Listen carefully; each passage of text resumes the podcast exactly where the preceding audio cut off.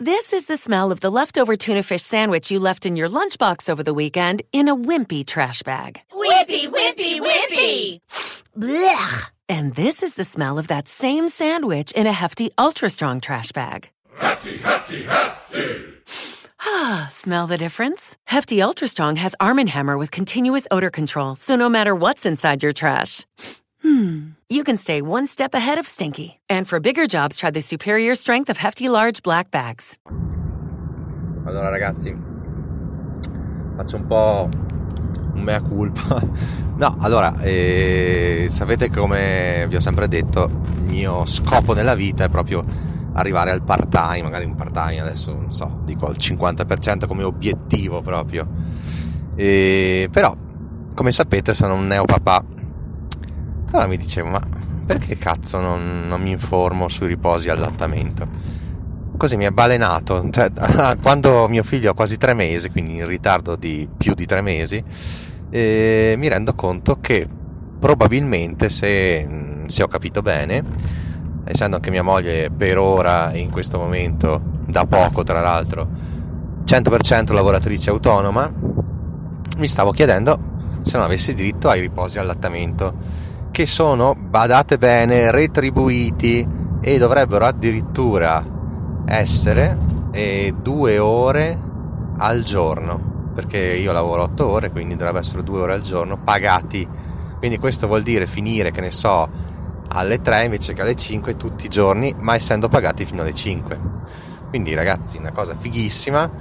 Poi bisogna vedere se si possono prendere tutti i giorni, magari il datore di lavoro ti spacca il culo, cioè robe così.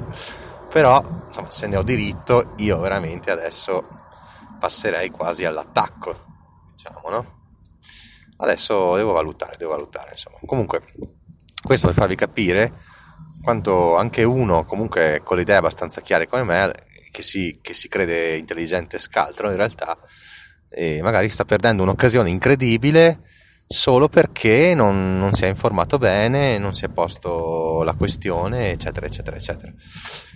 Questo non vuol dire che adesso, se ne ho diritto, chiederò due ore al giorno tutti i giorni, però insomma, cioè, cazzo, capite che se ne ho diritto, insomma, e qualche oretta ogni tanto, cazzo, per andare o con mio figlio o con l'altra mia figlia o per andare in bici o per stare effettivamente ad allattare col biberon, anche se in realtà mia moglie allatta al seno, quindi... No, adesso tra il resto mi è venuto in mente che tra qualche giorno mia moglie riprende a lavorare, quindi la gran parte dei pomeriggi veramente devo stare a casa. Quindi questa cosa cade a fagiolo, cade a fagiolo. Speriamo solo adesso mi sto informando se effettivamente ne ho diritto perché se non ne ho in diritto sono un po' incasinatissimo, un po' incasinatissimo perché veramente non riesco a avere abbastanza ore perché se devo uscire tutti i giorni alle 4, ma però allo stesso tempo non posso arrivare prima delle 9, ditemi voi come faccio a fare 8 ore al giorno, cazzo. Quindi sarà dura gestire il tutto. Vediamo, vediamo. Il fatto anche che mia moglie riprenda a lavorare ora cioè, sembra quasi una coincidenza perfetta, no?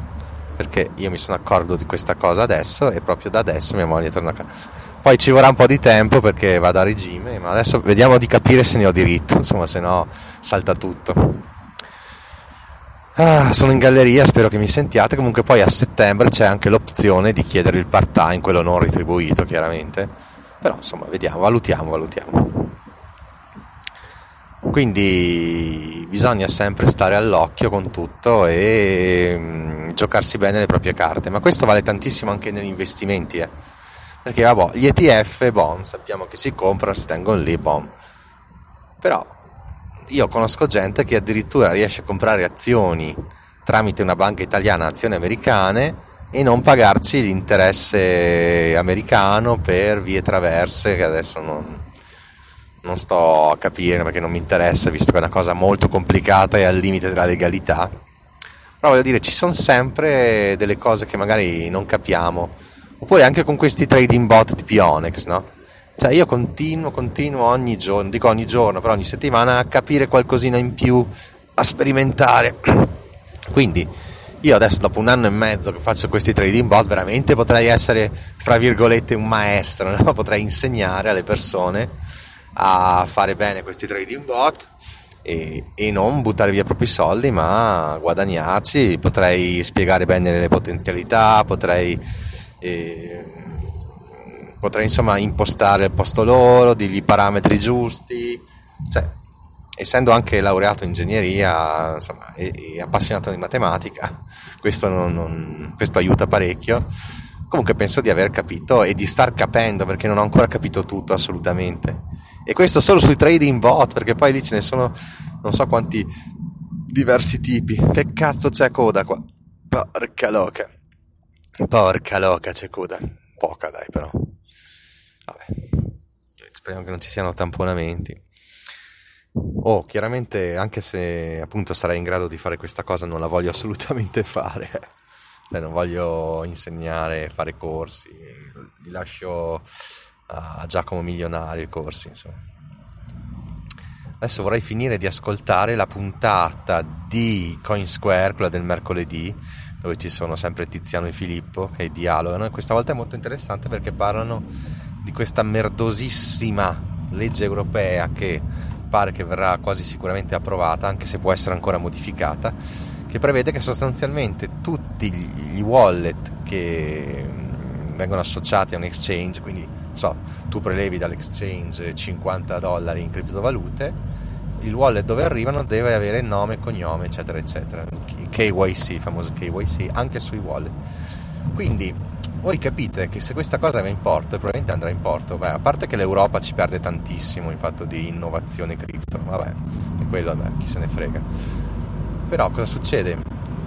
Che la gente scapperà, sta già sta scappando, ma scapperà totalmente da questi exchange centralizzati. Rimarranno solo per le persone pigre o per gli youtuber o non so per chi.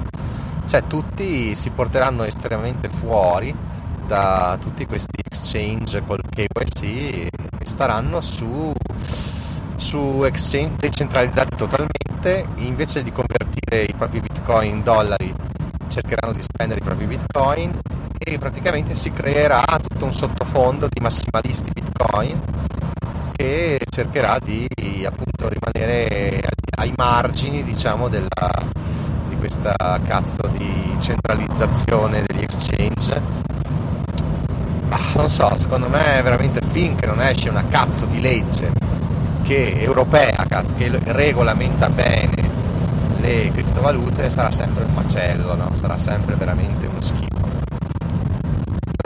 Cioè tutti, tutti vorrebbero finalmente mettersi in regola, pagare le tasse e tutto, però qua non si capisce un cazzo.